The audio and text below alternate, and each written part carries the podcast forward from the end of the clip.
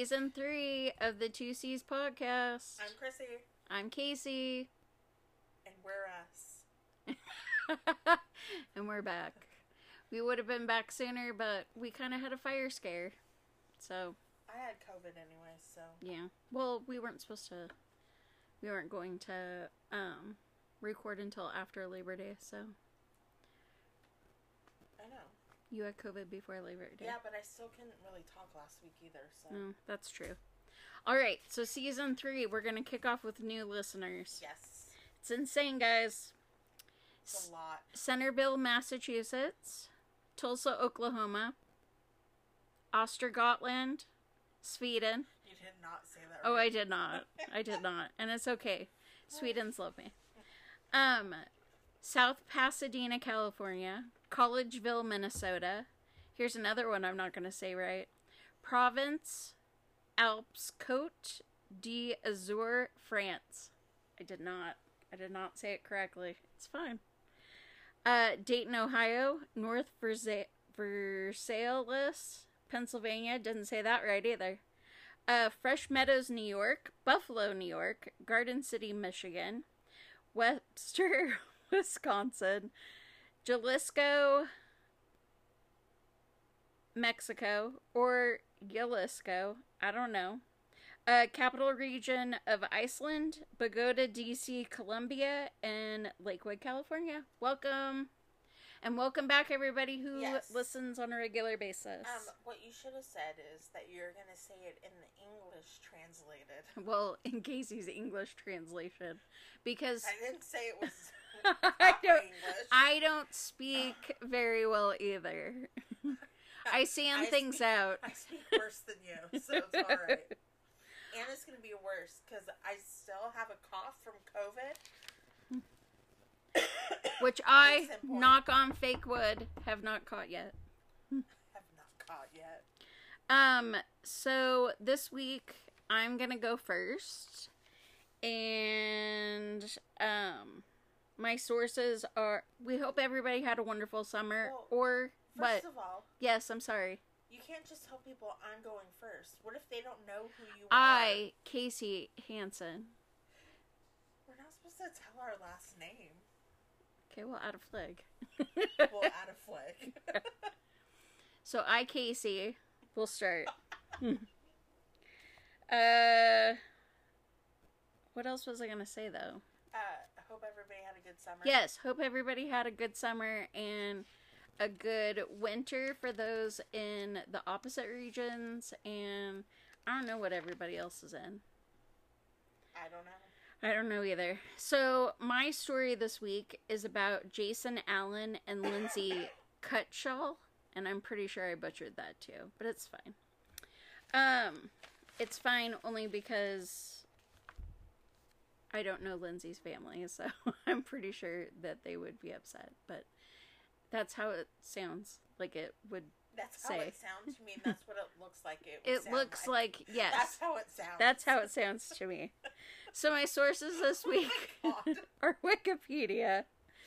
Um, an article, Famous Unsolved Murders of Families, uh, from Ranker Crime, ranker.com. And then another article, I'm not going to tell you what the name of it is because it's like um, six sentences. It's really not. But um, it's by uh, S- Snezhana Far- Farberov. Butchered that one too I was like, you didn't say um right. from the dailymail.com so i'm sorry for everyone whose names i've butchered and whose country and We'll just apologize up at the beginning of the season for everything. for that everything that's gonna that's, gonna follow follow.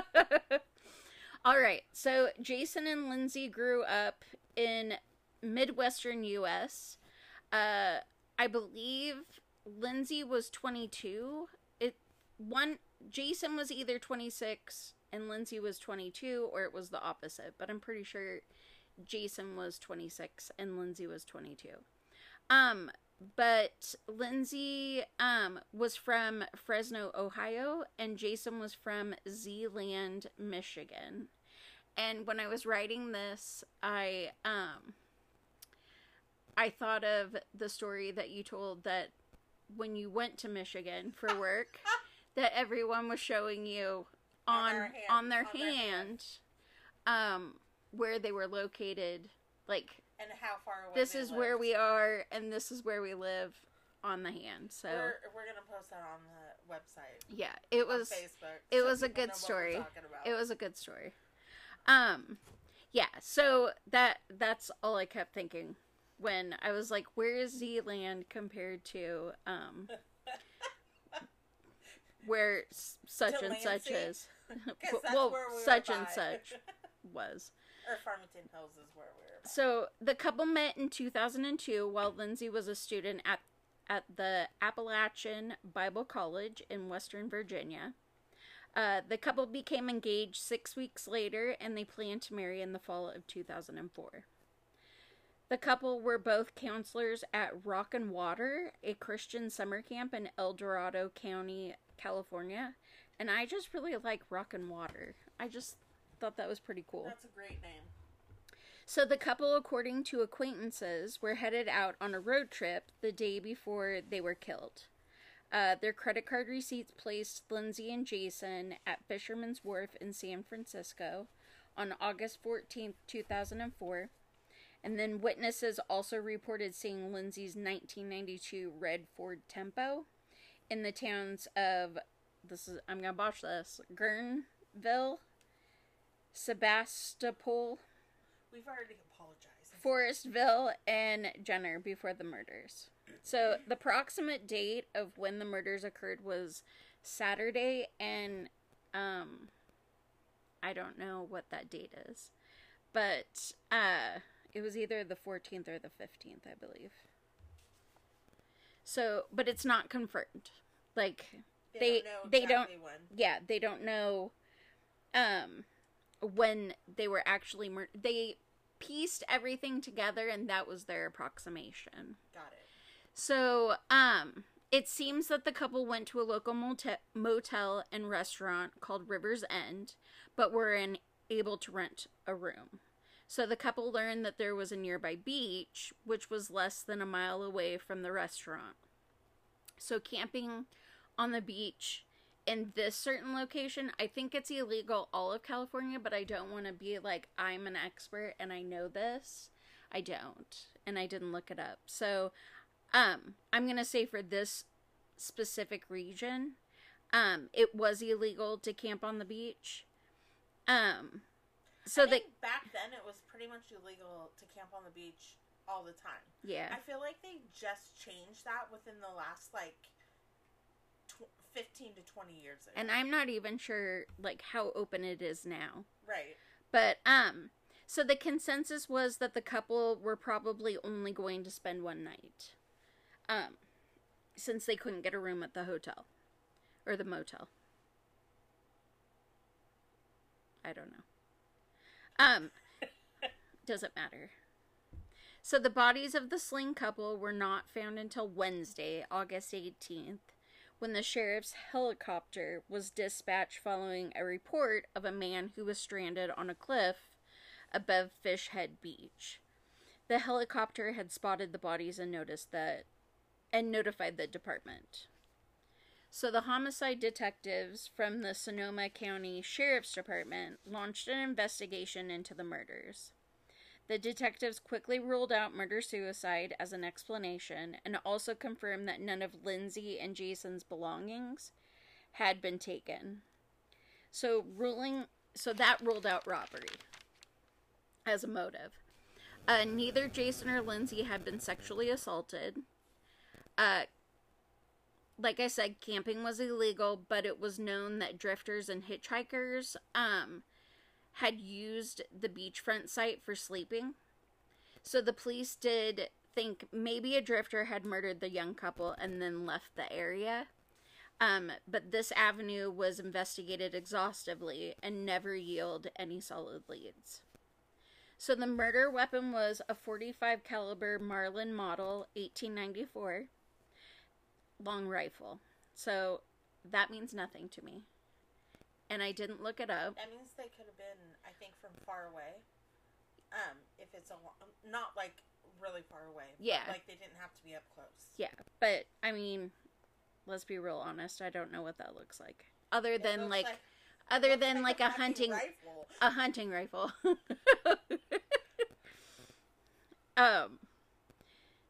So it was either a long Colt style or a carbine magazine. The police never went public with the murder weapon in order to eliminate false leads. So the rifle is uncommon and considered to to be high caliber for most ranchers and in, and most likely would have required hand loaded ammo, which I was going to look up and I didn't. So Oh, so Instead one at a time magazine, instead of having a magazine. There you go. you got it. I'm really happy my You- sister's here to help. can't help. see the hand gestures, but I just did it. Uh, so the shell casings were never found at the scene, suggesting that the killer had retrieved them. So in 2009, July 6, July 16th, 2009, a 62-year-old drifter named Joseph Henry Burgess was killed in a shootout in the remote Yemez, Yemez Mountains of New Mexico, and he was initially a suspect, but Burgess's DNA was tested and it did not match what was left at the crime scene. And at first I was like, wait, if they weren't sexually assaulted, how how would they have DNA? well, it could be his like particles hair fell out, or there like was a struggle and somebody grabbed his hair, or they raked their fingernails down his skin, which would put DNA underneath fingernails. It could be the person shot them, didn't realize that it shot them, and threw up because it made them sick. There's DNA in that. It could be anything. Yeah. No, well, I'll tell you what they found at the scene, which made more sense. So I'm just telling you that I'm going to tell you later on in the story. Well, then why did you ask? No, I'm just saying I asked myself. Oh, that you were Well- saying. No. What was it? I'm just having a conversation with myself, guys. I'm, gonna answer, answer-. I'm going to answer my own questions. So, May 2006, the police released new evidence that they had hoped would generate new leads. So, the new evidence included poems found nearby, Poems. poems found Poems. near poems found nearby the crime scene, writings that contained in a journal left for visitors inside a nearby driftwood hut. Which I was like, why didn't they just sleep in the hut Is that then? like geocaching of Of, way like- back when? Well, this is 2004, so Oh, is it? yeah, Oh, was geocaching a thing I don't know. back then? I don't know either. That's weird. Yeah. So, um, and it says like a nearby hut, so I wonder why they didn't sleep in there, but whatever. Um, so then there was an empty 40 ounce bottle of camo beer and drawings inked onto pieces of driftwood near the site of the killings. So the camo beer originates in Wisconsin and it's no longer made and it's uncommon to California. So that's why they thought maybe a drifter had shown up. Is that what the DNA was on? I don't know. They d- they never told. You just said I was going to tell you Well, no, I'm going to tell you that what they found. the DNA was on the. Yeah. I'm sure it was on the bottle. Yeah. But cuz I what it made it sound like is that they were either shot from far away or they were shot shot closer up but not like in their face. Does that make sense? I could Yeah. be wrong. I don't it didn't give me any of that kind of evidence. So, Well, they might not know either, so. well, hold on. Hold on to your seats, ladies and gentlemen. I'm sure they are. Okay. So, they also found a distinctive hat on a turnout above the beach on Highway 1. Police were always curious how the hat and the bottle came to be in the places that they were found. Someone left them. that would be my guess. I mean, Just, just a, I don't know. just a thought. I don't know. So the case remained unsolved, and at this time, Excuse me. um, the Sonoma County Sheriff's Department had offered a 50000 reward for information. But in 2017, police held a press conference on Friday, May 5th regarding major developments in the Jenner double murder case. So, Steve Freitas, the sheriff of Sonoma County, announced they had a major breakthrough in the investigation surrounding the murders of Jason Allen and Lindsay Cutshall. That took place in August 2004 in Jenner, California. So the sheriff has identified Shaun Gallon, a 38 year old resident of Forestville, California, as Jason and Lindsay's killer. Gallen was recently arrested for his brother's murder in their Forestville home. He was always a person of interest who detectives never ruled out as a possible suspect. So the brother, Seamus, was murdered by his brother, Shaun, without any provocation on their family's ranch.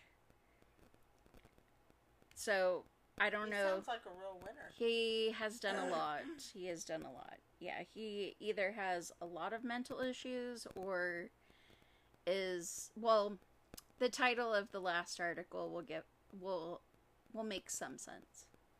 So, um for some people, not all. So when the police arrested Shaun for his brother's murder, detectives decided to take the opportunity to talk to him about about the murders um, in Jenner again. So Sean sponta- spontaneously confesses. What? Yeah, just that's how it happened in the article. Um, he had information about the killings that no other person could have known, and the police had located evidence that corrobor- corroborated corroborated his info. I think maybe we switched roles. Maybe. So the sheriffs followed up, followed up on all the leads, and the conclusion was that they had the right man um, in custody for the murders. So on May 17th, 2018, Gallon was officially charged with the murders of Jason and Lindsay and Seamus. And has he has a very extensive history of criminal misconduct, including attempted murder with a package bomb in June of 2004, Wonderful. a conviction for wounding a man with an arrow, and I think there was another one that I didn't write down. Um, my question is, why was he out of jail in the first place? I think he he had been I think he had like been in jail for wounding the person and then he also had a bow and arrow. So I don't know if this is the wounding the man with an arrow, but he shot into another car with an arrow. Okay, here's here's my thing. Here, just a little ditty here. Okay, Okay. give it to me. Um, me personally, if someone tries to kill someone with an arrow, attempted murder, um, even if it's two separate things, even if he's just shooting an arrow into a car and nobody like got hurt or whatever, but then he decided after that he was going to try to blow someone up with a package. I'm gonna think that maybe he shouldn't be free. Yeah, but you can't just be like, eeny, meeny, miny, mo, I pick you. no, I don't know if he actually What was in jail. What the hell are you talking about? Just saying. Eeny, meeny, miny, mo. If he did it and he got caught, No. there is no eeny, meeny, miny, mo. I think he served time for those. I get that. but why was he let go? Yes. Because Well- in that case, he's trying to kill people and we shouldn't let him out. So I had to keep going back to the time frame of all this because I was like, the damn 70s. Because let's face it, in the 70s, we pretty much, if someone was like a good person, like in jail, no, like a good person in jail, like said please and thank you, we were pretty I much like, just- you murdered five people, but you know what? You're so nice. I think you should have another chance. I just feel like he hadn't accomplished what he was trying to do. Um, Yeah. So while he was in jail, I don't see him being good. well, I mean, there's. I don't know. I don't know. I I don't, don't know, know. either. I don't know because it was 2000. Like it was. It was uh, 20 years ago. Effed up is what it was. But this isn't 20 years ago. This is four years ago. anyway, sorry. No, it's fine. Um, I mean, you have your concerns as well. I get it. But he, I just want everyone to know that it's safe. What's safe? We are from him. I'm like, So, June 2019, so before COVID hit, uh, Gallon entered a no contest plea and admitted guilt in the crimes for the follow. So, for the following month. Oh, never mind. So he pled no guilt, no contest, and then admitted to his guilt in the crimes. So the following month, he was sentenced to serve three consecutive life sen- sentences without parole unless he's good. an additional no i think he'll be in there for a while and then an additional 94 years in state prison for all of his crimes and so that where does he go first? To the state prison for 94 years, or does he go where to the federal p- prison to do his three consecutive i don't know life sentences? i don't know i didn't look that up because i really didn't want to do a lot of information on him no matter which one they pick, oh he's gonna die while he's in there because of how old he is. yeah well Because 94 I don't know. years, yes, 94 years. Well, he yeah, wouldn't live no. 94 years, And I- and that's the shortest sentence. yeah i don't know i don't know how old he was because i don't i don't like to give he that was much like 30 something when he killed them. oh did i because they oh no, I was thinking of the guy that died. yeah. So I didn't I didn't get any of that information, but I, I want you well, to hear I do have to say that after his two attempts, and if he did serve jail time, I'm pretty sure he wasn't that young. No, he was probably in like mid 20s, 30s. Yeah. Yeah.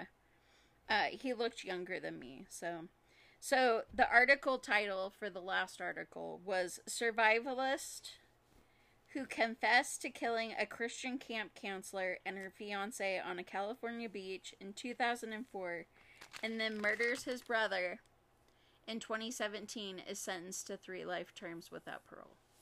So, Wow. it would have given it away. That's quite, quite a Quite a title there. yes. So that is my story about Jason and Lindsay. All right, we're gonna take a quick break, and we'll be right back. And we're back. Hello. It's like we didn't just stop and be quiet for a minute. All right, so this is Chrissy. In case you didn't know that it was me, even though Casey just said that at the beginning that she was going. And did you just stop it? Nope. Okay, good. Hmm. Anyways, I'm gonna stop randomly talking now. I apologize ahead of time for the coughing because it's gonna happen. and the clearing of the throat. It's COVID. Not right now though. but at least she's not eating. I'm not eating. Yeah, like you're not eating. Do I normally eat? No, I'm just saying. Okay, I was like, No one wants to hear that. I would never do that. Stop it. Okay, so I did my story on the I can't believe it's yogurt murders. I just love the name of that place. Um, anyways, so I got background on the four people. There were four girls that were murdered. Um, so I'm just gonna start with the four girls and then um talk about them and then I'll explain like what happened, go into what happened. So um, the first one is Amy Lee Ayers they there was a th- there were two ways that it was written. It was either Ayers or Ayers. They weren't sure how it was actually spelled, but I got it off of um, like an article that her parents had done. So I'm pretty sure it's Ayers okay. because I don't think that they would have spelled that wrong, but who knows? Excuse me. Anyways, she was born um, January 31st, 1978. Um, and mur- they were all murdered uh, December 6th of 1991 is when it happened. Um, Amy Ayers, Ayers was 13 year excuse me was 13 years old and an eighth grader at Burnet Middle School when she was killed. She was on the yearback yearback yearbook staff and showed pigs every year at the Travis County Fair and Rodeo. She was very artsy and loved the animals. She also participated in the Future Farmers of America (FFA). Yep, I was just gonna say that. Um, Amy had dreams of becoming a uh, veterinarian, and her favorite singer was George Strait, which I can understand because he's pretty amazing, Especially in the 1990s. right? Uh, the second victim was Eliza Thomas, and she was born May 16th of 1974. Eliza was 17 years old and a senior at Lanier High School in Austin, Texas, when she was killed. Uh, Eliza loved reading, excuse me, animals, and country dancing. Hold on. As a member of FFA as well, Future Farmers of America, this is a um, Community. uh, that's not what I was gonna say. Um, reoccurring theme. Thank you. That's what I'm looking for. Uh, Eliza had dreams of one day becoming a veterinarian and a rancher as well. She also mechanically inclined. She was also mechanically inclined and was a talented welder and small engine repair, which Wow. is amazing for a 17 year old. For sure.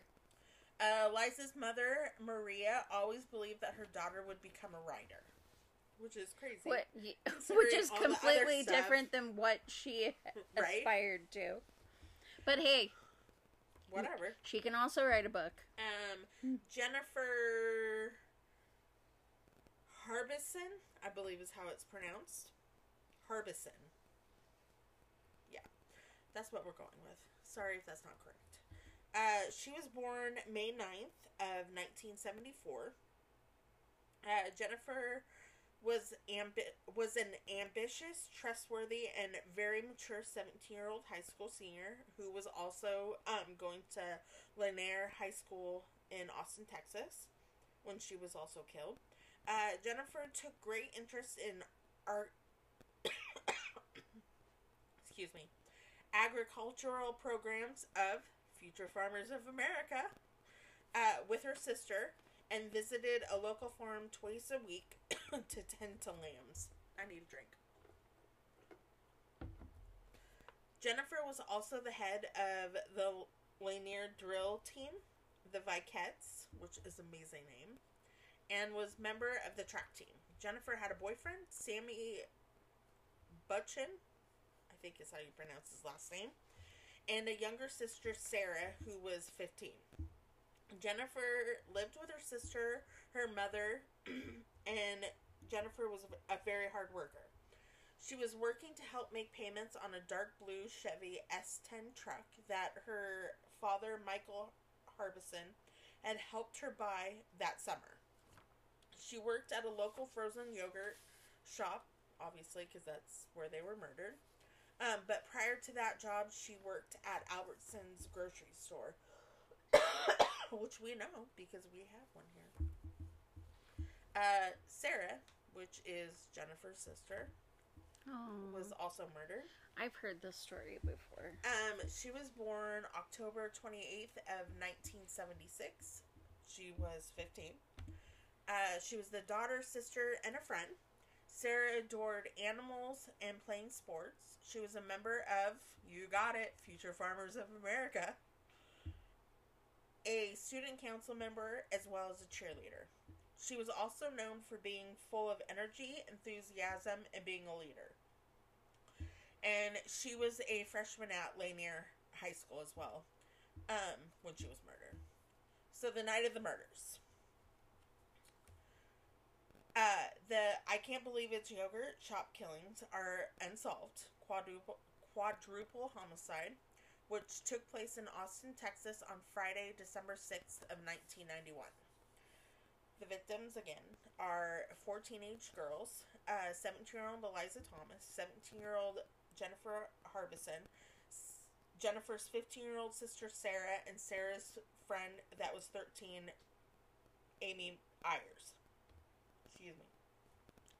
Jennifer and Eliza were working the closing shift while Sarah and Amy were hanging out in the shop till Jennifer and Eliza were finished closing for the night so that they could get a ride home with Jennifer because Amy was spending the night at their house for the weekend. Because I said it was a Friday, right? Yes. Around 10 p.m., um, an hour before they closed, a man had come in and asked if he could use the toilet in the back. There was something that said that he was like doing weird things in a queue outside, which I didn't really under his queue outside. So I'm not sure if like he was working at one of the little stands that like they have out in the mall or whatever. It didn't really explain it very well. Well, it was very weird. I wonder if it they- was like a photo shop place. I don't know. It was very weird how they said it, so I just took it out. But for he was doing something outside of the store and being weird, basically. He was probably I don't know. well. If he was just acting strange, he was probably on the spectrum or had mental illness Yeah, I don't know. or was just a weirdo Yeah, or a it tweaker. could be. Who knows? uh, he was in the back for a very long time, and when the police had found out that he was in there, um, from like other customers that had been in the shop, Yeah. um, they thought that maybe he had jammed the rear door while he was back there, so somebody could come in, or he could get back in. Um, they didn't really say whether or not he did anything, or if they talked to him and it didn't like pan out or anything. That's the last thing I hear about him in anything. They- so I'm assuming they interviewed him and it came to nothing. Yeah. Um, a couple who had left the shop around um, 11 p.m., which is when they closed, um, they left and Jennifer locked the door, they said, to prevent more customers from entering because they were closing up the shop. Um, but they told police that there were two men that were still sitting at a table and they were acting very creepy when the couple left. Now, as a person, I'm just gonna say this. If I leave and I think people are acting creepy, I'm not leaving. I'm not leaving until you kick them out, Yes. just to make sure. But we've also worked in those similar situations. I, but you're an older couple, and it's a bunch of teenage girls. Yeah. I mean, I get it. But some people don't want to get involved. I guess. I don't But know. I would feel really shitty. Like if something happened Right. and like I could have done something, like I I'm sure that if the guys had been unfortunately, the older couple could have been part of it could have been whatever a sex like six like not a sextuplet. Sex is that what the six What kids in are? the hell are you talking about? They would have been the fifth, the sixth victim. I, I'm not laughing. I'm not laughing at the situation. I do not know I'm laughing. where that was going. Guys, I've got Graves' disease, and sometimes words don't appear correctly. Just the fifth and sixth victim would have been good. well, that I had worked through it to get there. okay. So, and I'm not saying anything bad about the people. No, no, no. don't- I, mean, they did what they did. Uh, Right. There's so many Well, and situations. shit happens, and and after, like, you don't think about stuff while it's happening either. Of and afterwards, course. you could be like, "Oh my god, they were acting kind of creepy," but I didn't really think about it. Well, So, I and mean- also, like us working in those kind of environments, we would, I think we would be more prepared to stay because we've been there. Well, I feel like we're more aware of our surroundings than most people are too. Exactly. Um, okay, so just before midnight, a patrolman from the Austin Police Department um, that was driving by noticed that a fire was coming from the I can't believe it's yogurt shop, and he reported it to um, his dispatch. So the firefighters came, and they worked on putting it out. So after they got the fire out, um, the firefighters discovered four new body nude bodies inside of the shop. Each had been shot in the head with a 20, 22 caliber bullet. Sarah's hands had been bound behind her um, with a pair of panties. She had also been gagged and sexu- sexually assaulted. Jennifer, which is her Sarah's older sister, was not bound, but her hands were behind her back. So they're not sure if maybe she had been bound before she was shot, and then they took off whatever Yeah. was on her. Um, Eliza had been gagged, and her hands were also tied behind her back. All three had been severely charred and shot in the back of the head. Um, Amy's body, which is the younger, the The 13-year-old. was found in a separate part of the shop. Um, she was not charred, but she had received um, second degree and like very early third degree burns on 25 to 30% of her body. She was found with a sock like cloth around her neck, and she had been shot like the other girls, but she had been shot twice. So one bullet missed her brain, like it just it didn't penetrate her Yeah. skull. Um, and then the second one did penetrate her skull, um, which is what killed her, and it went into her brain, exited through her cheek and her jawline. Um, it's believed that the killers placed all of the girls on top of each other after they were shot and then set fire to um, the shop, but that Amy had pulled herself off and managed to crawl to a different part of the store, but then ended up Hmm. dying. Um, autopsy reports or results showed high levels of BTU, and I did not ever know what that stood for, but it stands for British Thermal Unit Output. So that's what tells you if accel- accelerant was used. not. Uh, okay. It tells you how much, um, like gas or whatever is in the remains of the fire or whatever. Um, the initial investigation produced a large number of people of interest. Among them, a 15 year old uh, that was caught with a 22 in a nearby mall um, days after the killings. Although he was initially he initially gave a promise gave promising information after being questioned for hours. The detectives realized fairly quickly he was trying to get himself out of the gun charge and eliminated him after his gun didn't match what the murder weapon was used on the four girls. Um, he also incriminated three of his friends Ay, ay, ay. right? Um, for, with the murder, murder, except for and none of them were older than seventeen at the time of when it happened, so they were all under 17, 17 and under. Uh, a few years later, a new detective came on the case to look over the evidence or whatever and see if they, because it was cold at that time, um, saw if he could see it from different eyes and see anything or whatever. Um, but he had a theory that the four teens from um the credible the four teens were credible suspects but by the time they were in their 20s that doesn't make any sense. That came out weird. Anyways so by the time that they were in their 20s he believed that they were credible witnesses.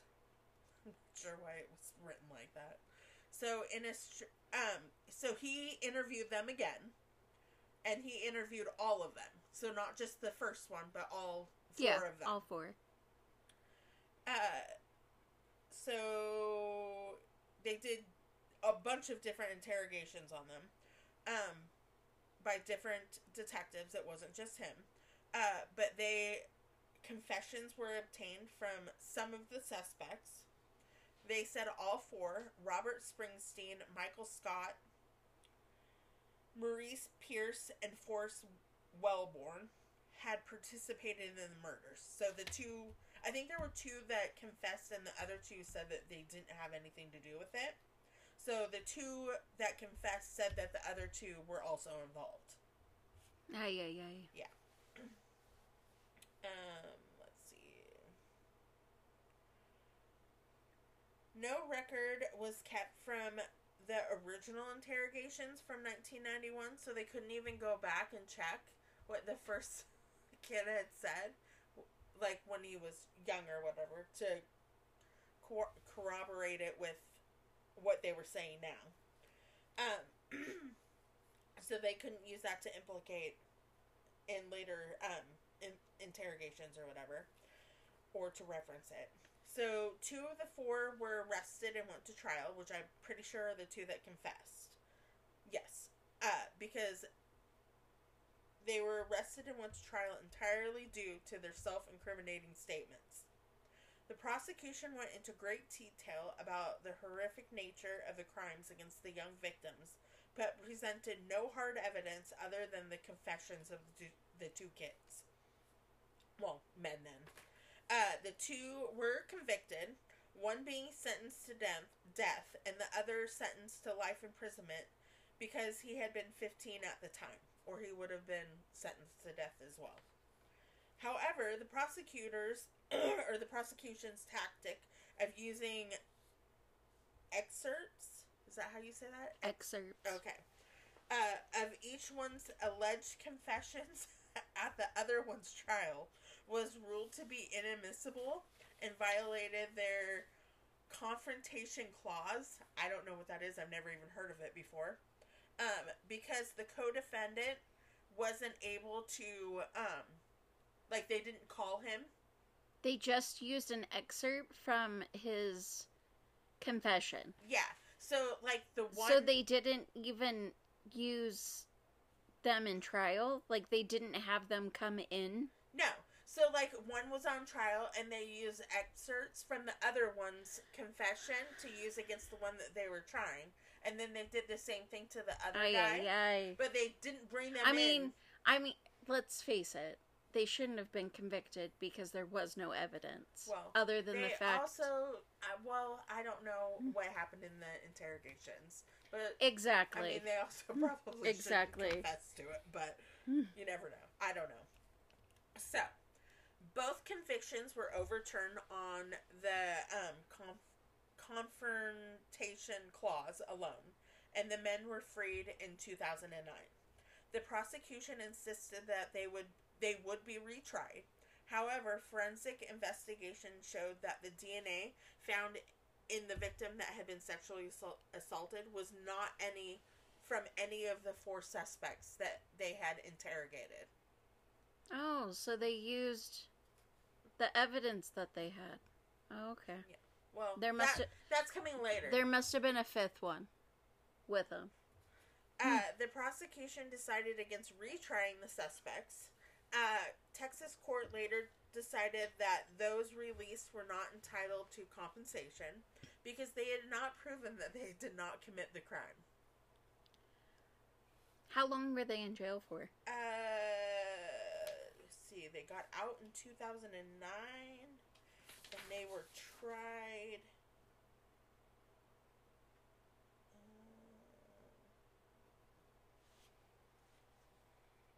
Uh, I don't know. It didn't say when they went to trial. Okay. It just said But they were that in they their were in their 20s. 20s. So, like, n- probably when I graduated. So, like, 95, 94, 95, 96. Yeah, I'm not Around sure. there. Excuse me. Um, so in 2006, Springsteen's conviction was overturned. Oh, so they. I don't know when they were tried, but his conviction was overturned in 2006, so they were freed in 2009. Okay. Yeah. So they had to wait in jail for two years before they released them.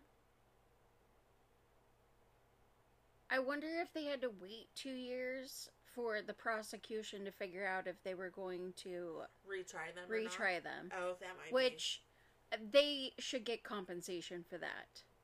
Because because. Well, I mean, yes, but no.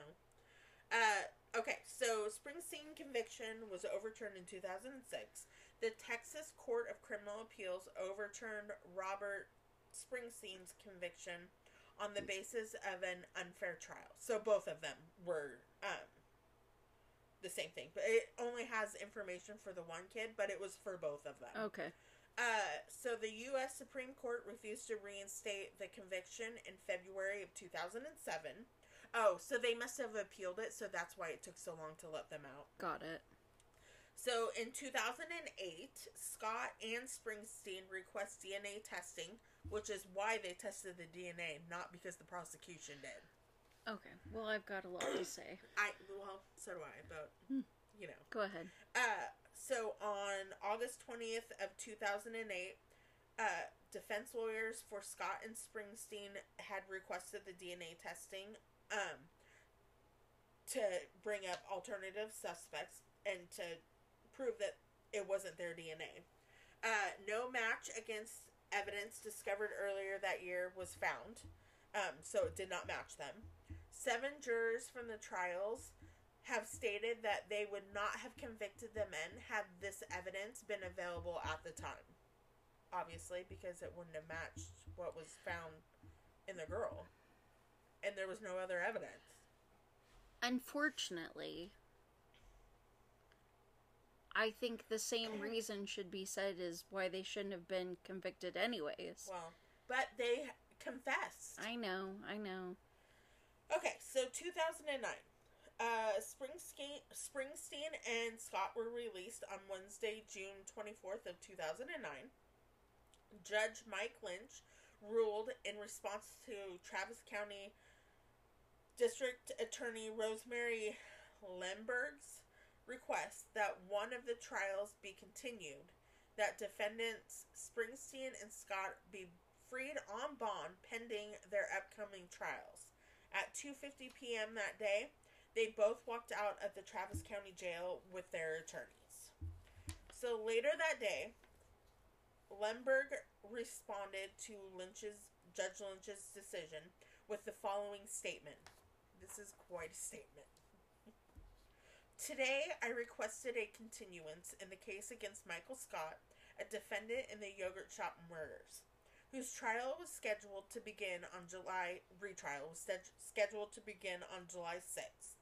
Judge Mike Lynch granted that motion but also released both Michael Scott and Robert Springsteen on personal bond as he indicated he would do in his previous scheduling order.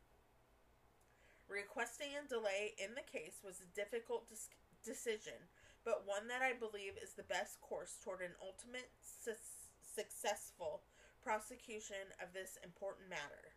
Knowing that Judge Lynch would release both defendants, re- requested certain conditions on their bonds, requiring them to remain in Travis County and report to the court any change of residency to have no contact with the victims' families or witnesses, that they are not that they are not allowed to carry weapons or consume alcohol or illegal drugs. Excuse me. That they report to the court on a routine basis and attend all attend all court appearances. As you know, both Springsteen and Scott were convicted by juries in June 2001 and September of 2002. Their convictions were then overturned by the appellate court, but their statements to law enforcement were found to be voluntarily given. Since the original trial of Scott and Springsteen, new developments in DNA technology have become available. As we, we prepare for retrial in March of 2008, we submitted various evidentiary items for what is called YSTR testing. This test looks for male DNA only and is deemed to be the most accurate test for samples that are a mixture of female and male DNA, as in this case. We sought this testing because we have an ongoing duty and responsibility to the to use the most up-to-date science available to seek the truth in this and all the cases we prosecute. Currently, it is clear to me that our evidence in the death of these four young women includes DNA from one male whose identity is not yet known to us. The defense asserts that the testing reveals more than one unknown male, but the evidence presented at the hearing on Thursday, June 18th, contradicts this notion. The reliable scientific evidence in this case presents one and only one unknown male donor. Given that, I could not, in good conscience, allow this case to go to trial before the identity of the male donor is determined and the full truth is known. I remain confident that both Springsteen and Scott are responsible for the death of the at the yogurt shop, but it would not be prudent to risk a trial. excuse me. Until we also know the nature of the involvement of this unknown male. My office and Austin Police Department remain committed to this case. Further investigation will continue to be a priority. My commitment to the victims, their families, and this community is that we will not give up until all the people responsible for these terrible and tragic mu- murders are brought to justice. There's so much I could say, but I'm just not going to.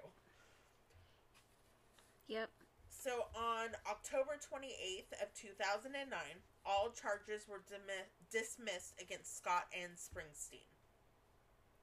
On December 23rd, 2010, Austin police officer Frank Wilson and his rookie partner Bradley Smith conducted a traffic stop on a vehicle driven by Maurice Pierce, which was one of the four Yeah. but the, one of the ones that did not say that he was involved in the northern part of the city.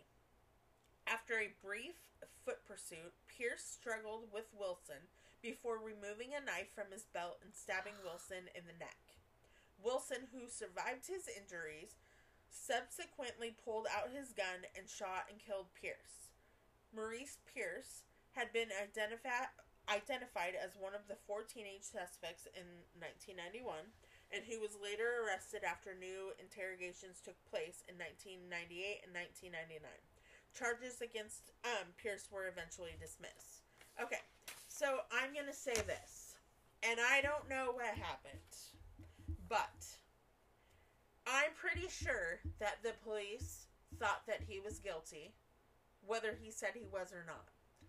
I don't know how they treated him after the the charges were dropped. Well, and a routine stop. Right? I mean, I okay. I don't. Even so, should he have stabbed the police officer in the neck? No. Absolutely not. and I'm not. glad the police officer lived. Me too. But I also don't know how he's been treated to that point. I also I should have looked up pictures, but I also don't know what his race is either. Yeah. But I also want to say. Well, I want you to finish, and then I'll. Okay. I'm going to try to go fast. One of the detec- detectives in the original interrogation, Hector Polanco, had been accused of corru- I can never say that word. Corruption? Basically, yeah.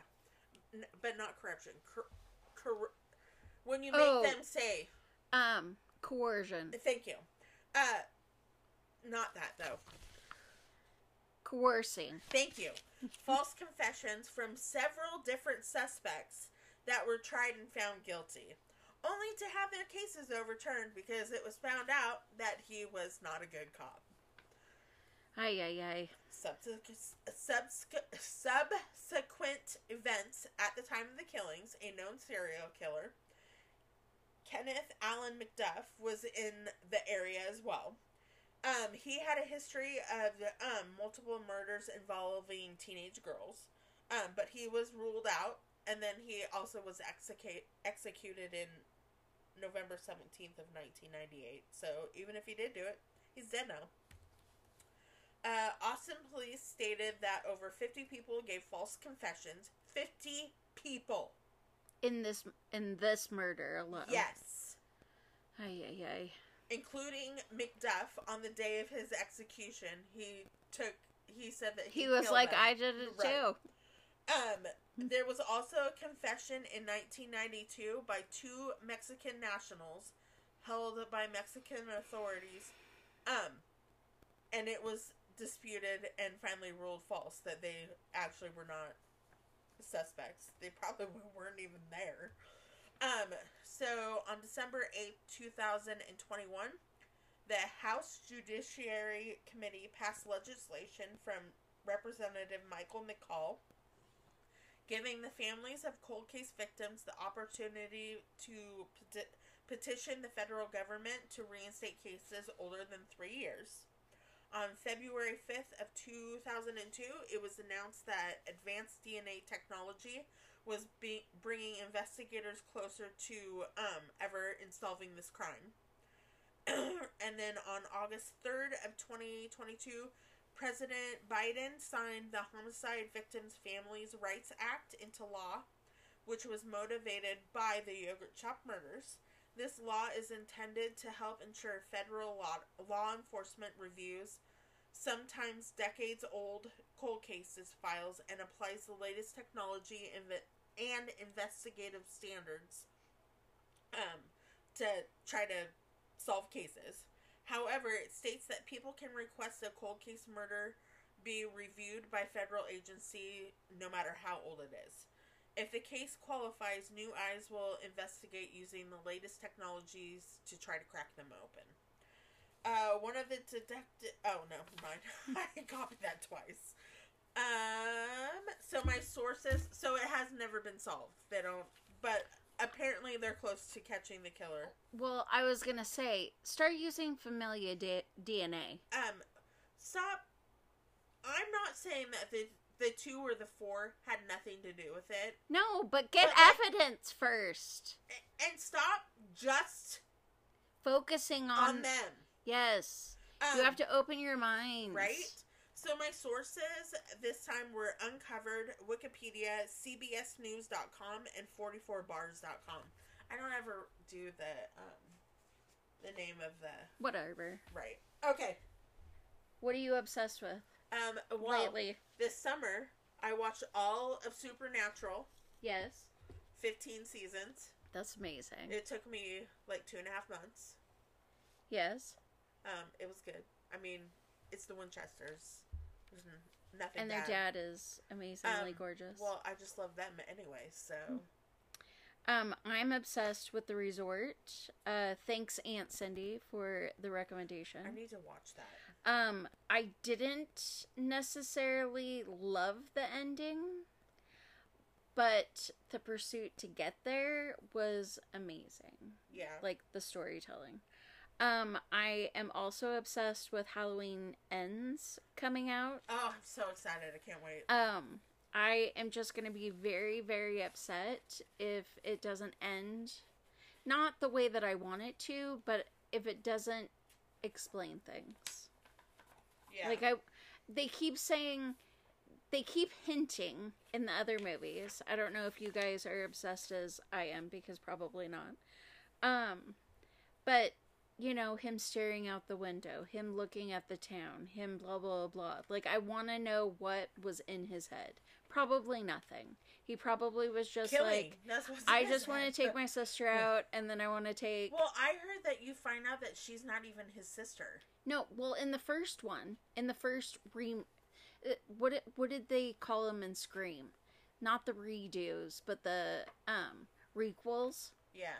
Where they bring the oldies back and the new ones. Yeah. Um, Just to let you know, we're real close. yeah. Um. Okay. So, anyways, um, it, they say that in the first movie that they're like, "Oh, I thought he was the he was her brother," and she's like, "No, that was just a rumor going around." I guess I wasn't really paying attention. Um, also, I'm obsessed with Ashley Flowers' new book from Crime Junkie, All the Good People Here. Uh, it's on Amazon. And anything else you're obsessed with? Uh, we don't have enough time for my obsessions, Okay. which is fine. All right, till next time. All right. Bye.